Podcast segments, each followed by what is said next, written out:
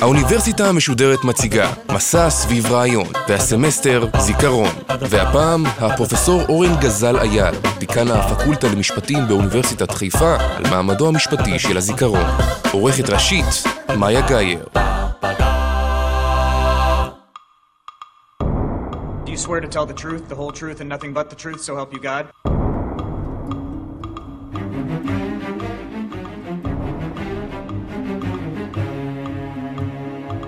שלום, שמי אורן גזל אייל, ואני דיקן הפקולטה למשפטים באוניברסיטת חיפה. אני חוקר את מערכת המשפט הפלילית בישראל. המחקרים שלי עוסקים בתחומים מגוונים, ביניהם מדיניות המעצרים, הסדרי טיעון, סמכויות וכוחות התביעה, ובמדיניות הענישה וגזירת הדין. בין היתר, אני חוקר כיצד הטיות פסיכולוגיות שונות משפיעות על החלטות של שופטים ושחקנים אחרים במערכת המשפט הפלילית. מחקרים אלו עוסקים בתפר שבין משפט ופסיכולוגיה, וגם הרצאתי כיום תעסוק בממשק שבין שני התחומים האלו, כשנושאה זיכרון ומשפט.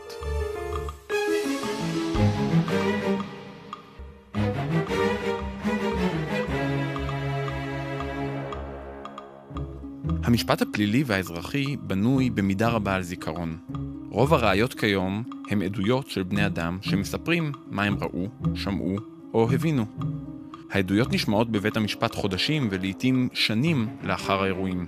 האירועים מקודדים ומאוחסנים בזיכרון של העדים, לא תמיד בצורה מדויקת, אחר כך נשלפים ממנו ומאוחסנים בו שוב, לעיתים בצורה שונה מהאופן בו הם אוחסנו בפעם הקודמת.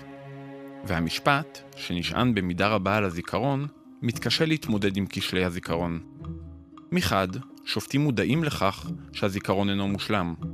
השופטים יודעים שגם העדים האמינים ביותר טועים פעמים רבות בתיאור פרטים שונים מזיכרונם.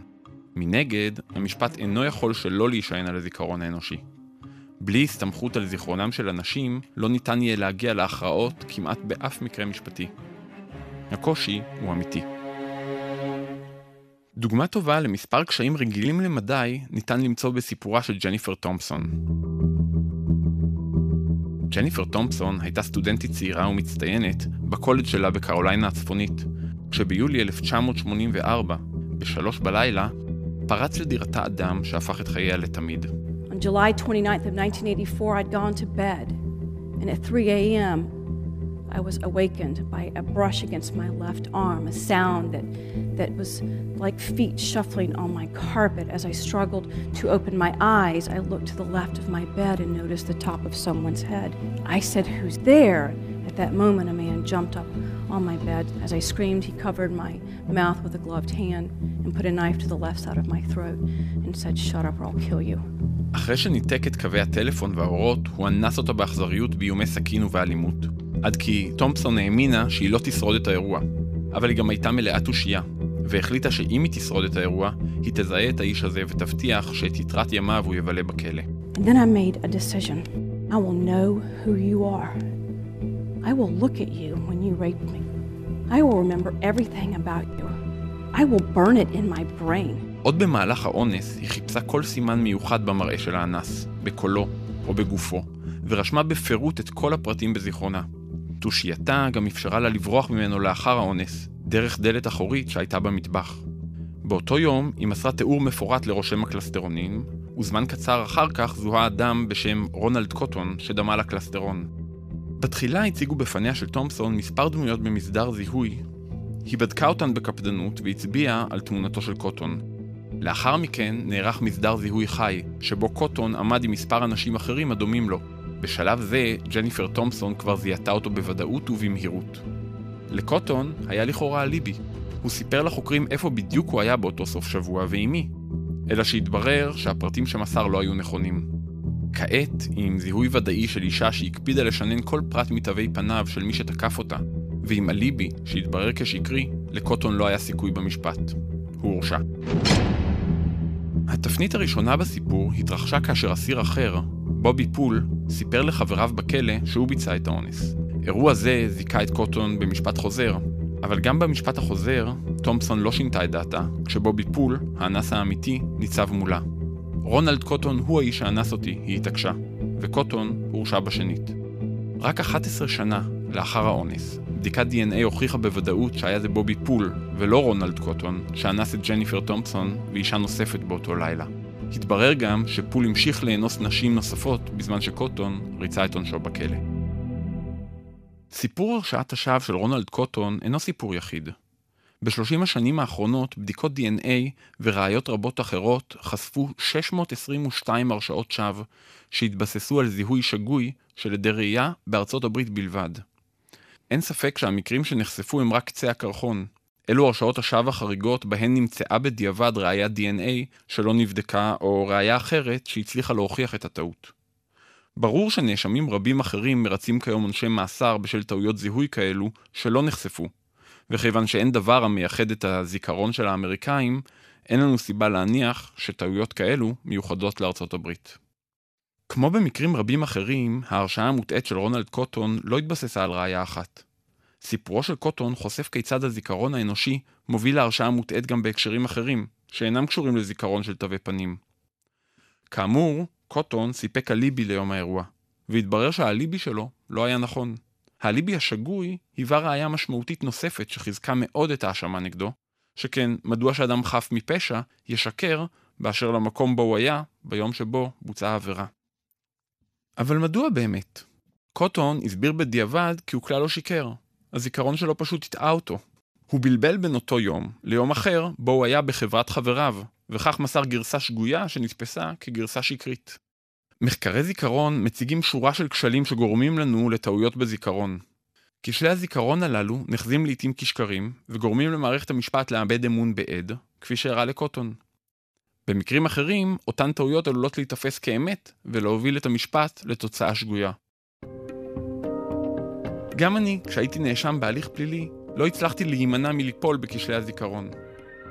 בשנת 2013 עצר אותי שוטר תנועה, וטען כי לא נתתי לו זכות קדימה. התווכחתי איתו ארוכות, אך ללא הועיל, וזומנתי למשפט. למזלי, אותו שוטר כתב בהזמנה למשפט כי אני הודיתי בביצוע עבירה, וכיוון שהוויכוח בינינו הוקלט, יכולתי להוכיח את השקר, ולכן המשפט הסתיים בזיכוי. אבל כשלי הזיכרון שלי כשעליתי לעדות, יכלו בקלות להוביל לתוצאה אחרת. כך, למשל, אמרתי במהלך העדות שהאירוע התרחש בשעה ארבע וחצי אחר הצהריים. הייתי משוכנע בכך, אבל התובע הוכיח לי שטעיתי. התקרית אירעה בשעה 12 וחצי בצהריים. כמו כן, התובע הצליח להוכיח שטעיתי בנקודה אחרת. אני הכחשתי שהייתה לי פגישה עם השוטר על המדרכה לפני השיחה המוקלטת. התובע הצליח להראות שהייתה פגישה כזו, שנמחקה לחלוטין מזיכרוני. בניגוד לרונלד קוטון, לטעויות שלי לא הייתה חשיבות רבה להכרעה. היה ברור שאין לי סיבה לשקר לגבי עובדות שוליות כמו אלו, ולכן הזיכוי נותר בעינו.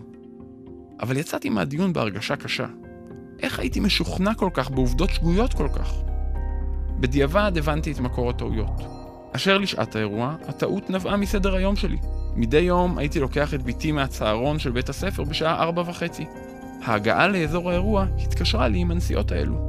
אולם באותו יום הפעילות בצהרון בוטלה, ואני לקחתי את בתי בצהריים, ולא אחר הצהריים. היי, פאפי. זו טעות זיכרון נפוצה. המוח שלנו נוטה לקודד ולאחסן בעיקר את הפרטים העיקריים של האירוע, וכאשר אנחנו מנסים לשלוף את האירוע מהזיכרון, אנחנו משלימים באופן בלתי מודע את הפרטים החסרים, במקרה זה שעת האירוע, באמצעות מה שנראה לנו הגיוני על בסיס פרטים רבים אותם אנחנו סופגים במהלך האירוע או אחריו. לעתים ההשלמה נעשית על בסיס מידע שנמסר לנו מאחרים, ולפעמים על בסיס מידע שנראה לנו הגיוני בדיעבד. ואחרי שהזיכרון הושלם בפרטים השגויים, אנחנו יכולים להיות משוכנעים לחלוטין בנכונותו, באותה מידה של ודאות, כמו שאנחנו משוכנעים בנכונותו של זיכרון אמיתי. כך, אני הייתי משוכנע שהאירוע התרחש בשעה ארבע וחצי אחר הצהריים, למרות שזאת הייתה טעות מוחלטת. ומה באשר למפגש עם השוטר אותו שכחתי? מסתבר שבעת שפגשתי את השוטר בפעם הראשונה, הייתי טרוד במחשבה שבתי מחכה לי בכניסה לבית הספר. לא הייתי קשוב למפגש עם השוטר. רק כשבתי הגיעה אליי, למקום האירוע, חזרתי להתמקד באירוע, ואת המפגש הבא עם השוטר כבר זכרתי מצוין. כאשר הקשב שלנו מופנה לנקודה אחת, אנחנו פעמים רבות לא מקודדים, ובשל כך גם לא זוכרים פרטים, ואפילו פרטים משמעותיים מאוד, שלא הפנינו אליהם את תשומת הלב בזמן אמת. מעניינת לא פחות מבחינתי הייתה העדות של השוטר. מההקלטה שהייתה בידי עלה בבירור כי השוטר עמד לפני הרמזור שדלק באור אדום, ורק כשהרמזור התחלף לירוק הוא החל לנסוע. במשפט, לפני שהוא שמע את ההקלטה, הוא טען כי הוא נסע נסיעה רצופה, כיוון שהרמזור היה ירוק כשהוא הגיע לצומת. האם הוא שיקר? ייתכן. אבל סביר לא פחות שהוא פשוט טעה. מבחינתו, אם הוא נסע נסיעה רצופה, הגרסה שלו, שאני יצאתי מהצומת בלי לראות אותו, הופכת הרבה יותר סבירה. הזיכרון שלנו מתאים עצמו פעמים רבות לגרסה שנוחה לנו יותר, שתואמת יותר את האמונות שלנו ואפילו את האינטרסים שלנו. לכן בהחלט ייתכן שהשוטר היה משוכנע, בכנות, גם אם בטעות, שהרמזור היה ירוק כשהוא הגיע לצומת. בעוד שבדיעבד התברר גם לו, על בסיס הדברים שהוא אמר בשיחה המוקלטת, שהוא עמד ברמזור האדום ולא נסע נסיעה רציפה. ייתכן שגם רונלד קוטון סבל מהטיה דומה. לאינטרס שלו התאים להניח שבאותו שבוע הוא היה עם חבריו, שיכלו לבסס את האליבי שלו. לכן הוא זכר שהפגישה הזו הייתה באותו שבוע. אבל הוא טעה, והטעות הזו הובילה אותו להיתפס כשקרן, וכך תרמה להרשעתו. מדוע עם זאת ג'ניפר תומפסון, שהתלבטה אם היא מזהה את האנס כשהסתכלה על התמונות בתחנת המשטרה ביום האירוע, זיהתה את רונלד קוטון בוודאות מלאה כשראתה אותו במסדר הזיהוי הפיזי, ואחר כך גם לאורך כל ההליך. למעשה, תומפסון מתארת כי במשך שנים עלה בזיכרונה שוב ושוב האונס הנורא, והפנים של האנס שביצע אותו היו ברורים לחלוטין, אלו היו פניו של רונלד קוטון. כיצד זה קרה? גם כאן מדובר בכשל נפוץ מאוד של הזיכרון האנושי. אנו פעמים רבות מייחסים פרט מאירוע אחד כשייך לאירוע אחר. מרגע שתומפסון ראתה את תמונתו של קוטון במסדר התמונות שנערך לה, פניו של קוטון הפכו להיות חלק בלתי נפרד מזיכרון האונס שעברה. טעויות של ייחוס מוטעה קורות כל הזמן, ולא רק ביחס לפרטים שוליים. ראש הממשלה בנימין נתניהו סיפר פעם כיצד כשרחבעם זאבי כיהן כשר בממשלתו, הוא היה מגיע אליו אחרי ישיבות ממשלה, ומעיר לו בהגינות על דבר זה או אחר. אלא שזאבי מעולם לא כיהן כשר בממשלתו של נתניהו. מסתבר שנתניהו זכר פגישות שהתקיימו כאשר שניהם היו באופוזיציה, וייחס אותן בטעות לתקופה בה הוא כיהן כראש ממשלה. נשיא ארצות הברית רונלד רייגן סיפר פעם כיצד העניק מדליה לטייס על מעשה גבורה, אלא שהאירוע מעולם לא התרחש.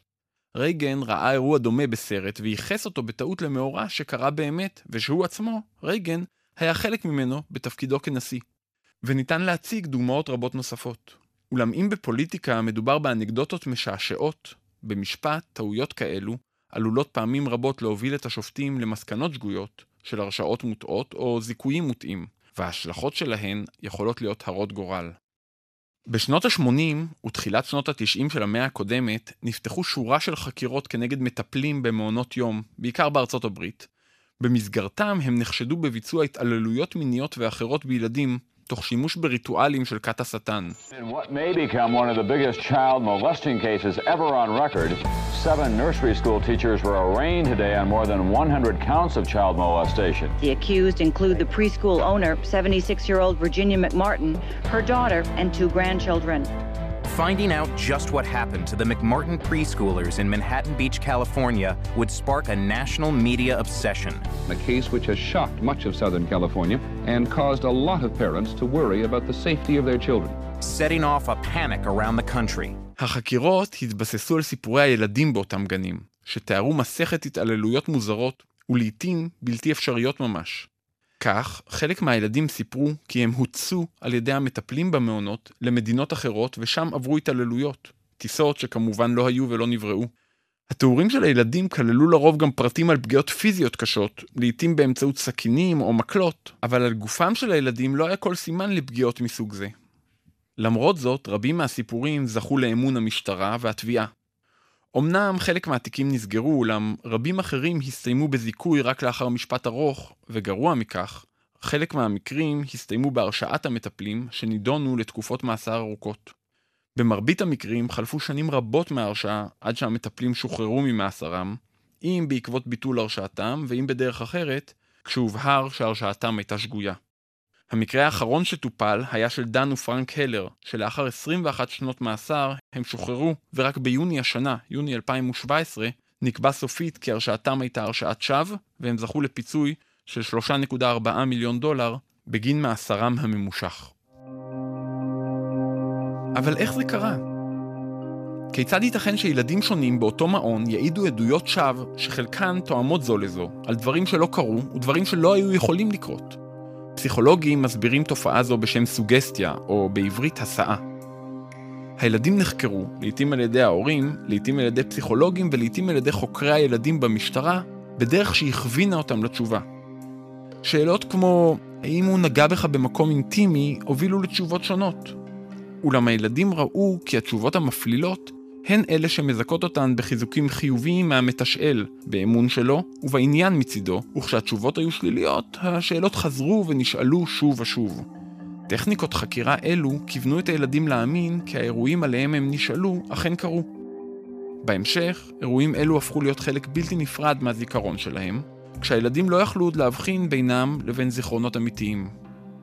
כיום ברור לכל כי מטפלים רבים במעונות יום בכל רחבי ארצות הברית והעולם הואשמו על לא עוול בכפם, והחל מאמצע שנות ה-90, התופעה שכונתה ההיסטריה של מעונות היום נפסקה.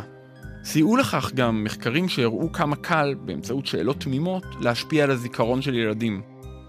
ילדים נבדקו על ידי רופא לצורך המחקר, בלי שהרופא התקרב כלל לאיבריהם המוצנעים, ואחר כך נשאלו איך הרופא נגע באיבר המין שלך.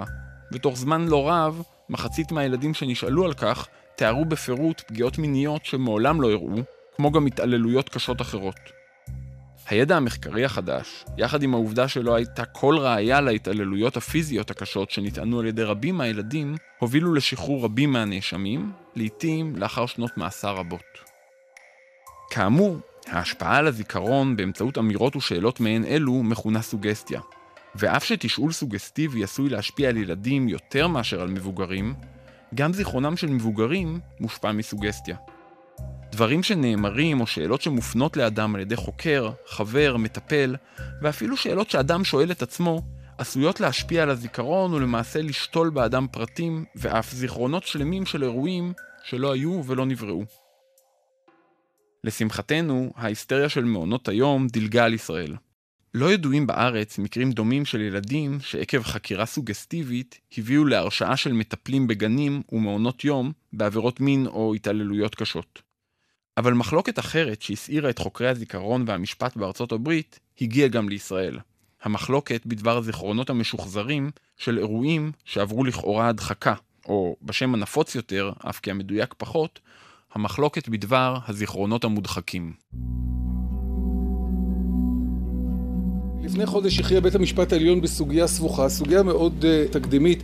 אב נשלח לכלא לאחר שבתו נזכרה בחלום שהוא נהג לאנוס אותה כשהייתה קטנה וזה היה 12 שנים לפני החלום הזה. עבירות מין בילדים, בפרט כאלו המבוצעות על ידי קרובי משפחה, הן תופעה רחבה שרק קצה הקרחון שלה נחשף. הנזקים שעבירות מין כאלו גורמים לילדים הם עצומים, פעמים רבות הילדים נמנעים מלדווח על העבירות בעת התרחשותם, בשל יחסי התלות עם הפוגע או מסיבות רבות אחרות, ורק בחלוף שנים, כשהם מתבגרים, נחשפים האירועים הנוראיים.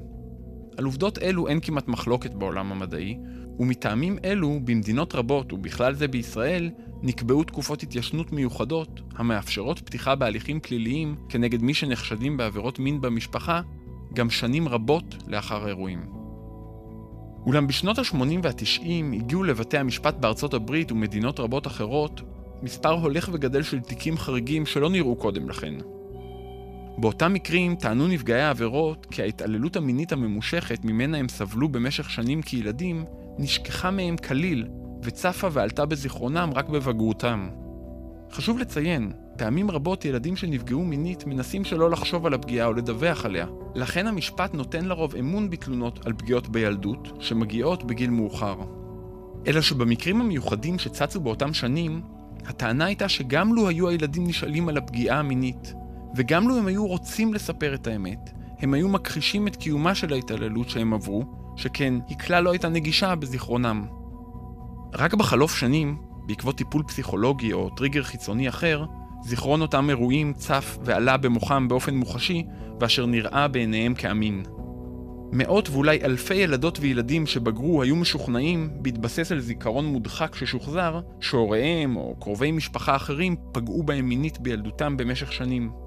חלק מהתיקים הללו הובילו להליכים פליליים או אזרחיים כנגד הפוגעים לכאורה. פסיכולוגים שהעידו מטעם התביעה הסבירו כי הטראומה הקשה שנגרמה עקב עבירות המין גרמה להדחקת האירועים, עד כי האירוע לא היה נגיש במוחם, והטיפול הפסיכולוגי או הטריגר החיצוני הביאו לשחזור הזיכרון המודחק. במשך כשני עשורים נשלחו למאסר עשרות הורים ואנשים אחרים שהואשמו בהתעללות מינית מתמשכת על בסיס זיכרונות מודחקים ששוחזרו. אלא שלאט לאט הסתבר כי חלק מהמקרים המתוארים לא התרחשו, ולעיתים גם לא יכלו להתרחש. חוקרי הזיכרון החלו לפרסם מחקרים המראים כי זיכרונות משוחזרים מעין אלו הם פעמים רבות זיכרונות כוזבים, שצצו כתוצאה של סוגסטיה, לעיתים סוגסטיה שנגרמה במהלך טיפולים נפשיים. עשרות הורים שנפגעו מזיכרונות כוזבים תבעו, לעיתים בהצלחה, פסיכותרפיסטים ומטפלים אחרים שברשלנותם השתילו לטענתם זיכרונות אלו בקרב ילדיהם, וגרמו לילדים להאמין כי ההורה פגע בהם באמצעות סוגסטיה. רבים בקהילה המדעית התגייסו להציג בפני בתי המשפט מחקרים המטילים ספק בקיומו של מנגנון ההדחקה הטראומטית, והספינה המשפטית החלה לשנות כיוון. יותר ויותר בתי משפט בארצות הברית ומחוצה לה קבעו כי התיאוריה של ההדחקה הטראומטית לא הוכחה באופן מספק, ולכן אין להסתמך עליה בבתי המשפט. וכך, הגל הגדול של התיקים הפליליים והאזרחיים, המבוססים על הזיכרונות המודחקים ששטף את ארצות הברית באמצע שנות ה-90, כמעט חלף לחלוטין במעבר לאלף השלישי. גם המחלוקת המדעית הקשה בין חוקרי הזיכרון שהתנגדו לקבילותם של הזיכרונות המודחקים, לחלק מאנשי הטיפול שסברו שזיכרונות מודחקים מהימנים משוחזרים בזמן טיפול כל הזמן, שכחה מעט. כשחוקרים הציגו כיצד ילדים עשויים לשכוח עבירות מין שבוצעו בהם בצעירותם, גם בלא שהייתה הדחקה טראומטית, אלא בשל מנגנוני שכחה רגילים שאינם קשורים לטראומה. אמנם התזה, לפיה חלק ממקרי ההיזכרות המאוחרת נבעו משכחה, לא יכולה להסביר שכחה של סדרה ארוכה של עבירות מין שבוצעו בילד בוגר יחסית, בשלב שבו הוא מבין את ההקשר המיני של העבירות. במקרים אלו אין זה סביר שהאירועים יישכחו שכחה רגילה, ולכן אם התזה של ההדחקה הטראומטית של זיכרון אינה נכונה, הרי שמקרים אלו כנראה לא התרחשו. אולם מנגנוני שכחה והיזכרות רגילה יכולים להסביר מקרים בהם דובר בפגיעה אחת או פגיעות מעטות שבוצעו בילד בגיל צעיר, בו ייתכן שהוא לא הבין עד תום את ההקשר המיני הפסול של המעשים. וכך, נוכח ההתקרבות המסוימת בין הפסיכולוגים התומכים בתזה ואלו המתנגדים לה, בעיקר על רקע ההבנה שהבסיס המדעי של התזה בדבר הזיכרונות המודחקים שנוי במחלוקת, גל התביעות כנגד הורים על בסיס שחזור של זיכרונות מודחקים דעך וכמעט נעלם. כמו ההיסטריה של מעונות היום, נראה היה שתופעת התביעות המבוססות על זיכרונות מודחקים מדלגת על ישראל. אולם בראשית העשור הנוכחי, למעלה מעשר שנים לאחר גל התביעות בארצות הברית, החל להופיע לפתע גל של תיקים דומים בישראל. במספר מקרים טענו נשים כי בילדותן הן סבלו מהתעללות מינית מתמשכת, בדרך כלל על ידי אביהן, אך לעיתים גם על ידי בני משפחה אחרים, וכי בשל הטראומה האירועים נעלמו מזיכרונן לחלוטין עקב הדחקה, ושוחזרו רק בבגרותן. בחלק מהתיקים סברה הפרקליטות כי אין די ראיות והתיקים נסגרו, אולם לפחות ארבעה תיקים כאלו הגיעו לבתי המשפט, כששניים הסתיימו בזיכוי בבית המשפט המחוזי או העליון, ואילו שניים אחרים הסתיימו בהרשעה לאחר הליכים ארוכים. בשנת 2004, לאחר ההרשעה השנייה שהסתמכה על התיאוריה של זיכרונות מודחקים, מלחמות הזיכרון, שנראה היה ששכחו מעבר לים, התעוררו לפתע בישראל. בגילוי דעת שפרסמו 47 חוקרים ומטפלים, מהמובילים בארץ בתחום מדעי הנפש, המוח וההתנהגות, ביניהם חתני פרס ישראל וחברי האקדמיה הלאומית למדעים, לאחר אחת מאותן הרשעות, נקבע כי אין היום הסכמה בקהילה המדעית כי זיכרונות משוחזרים מעין אלו הם אמנם זיכרונות אמיתיים, וכי קיימת אפשרות סבירה שמדובר בזיכרונות כוזבים. לטענתם, התיאוריה של הזיכרון המודחק לא הייתה צריכה להתקבל כראיה בבית המשפט בשל המעמד המדעי הלא מבוסס שלה. מנגד, קבוצה אחרת שכללה גם 26 ישראלים, רובם המכריע קלינאים, דהיינו אנשים העוסקים בטיפול, דחו את המסקנה של גילוי הדעת של אנשי המחקר. המחלוקת האמורה בין החוקרים והקלינאים בישראל שיקפה את הדיון הסוער בנושא שהתקיים מעבר לים כשני עשורים קודם לכן. לאחר אותו גל של תיקים במחצית הראשונה של העשור הנוכחי, גם בארץ המחלוקת שכחה, וככל הידוע לי, לא הוגשו כתבי אישום נוספים בגין התעללות מינית מתמשכת בילדים שבגרו, המבוססים על זיכרונות משוחזרים, המוסברים על ידי הדחקה טראומטית. עם זאת, שני נאשמים שהורשעו בתקופה שקדמה לפרוץ הוויכוח המדעי לשיח הציבורי בארץ, עדיין מרצים בישראל עונשי מאסר. הזיכרון שלנו אינו בנוי כמו צילום וידאו.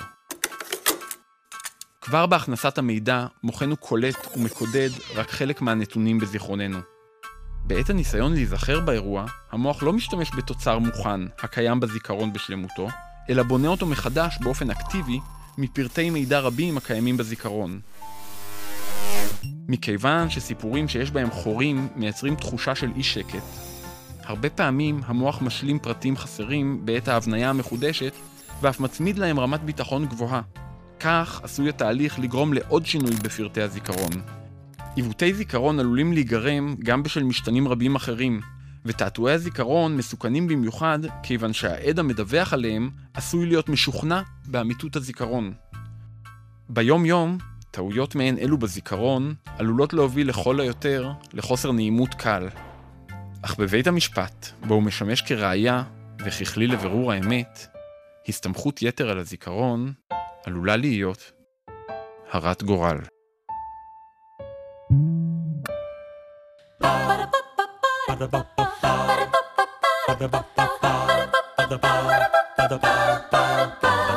האוניברסיטה המשודרת, מסע סביב רעיון, והפעם הפרופסור אורן גזל אייל, דיקן הפקולטה למשפטים באוניברסיטת חיפה, על מעמדו המשפטי של הזיכרון.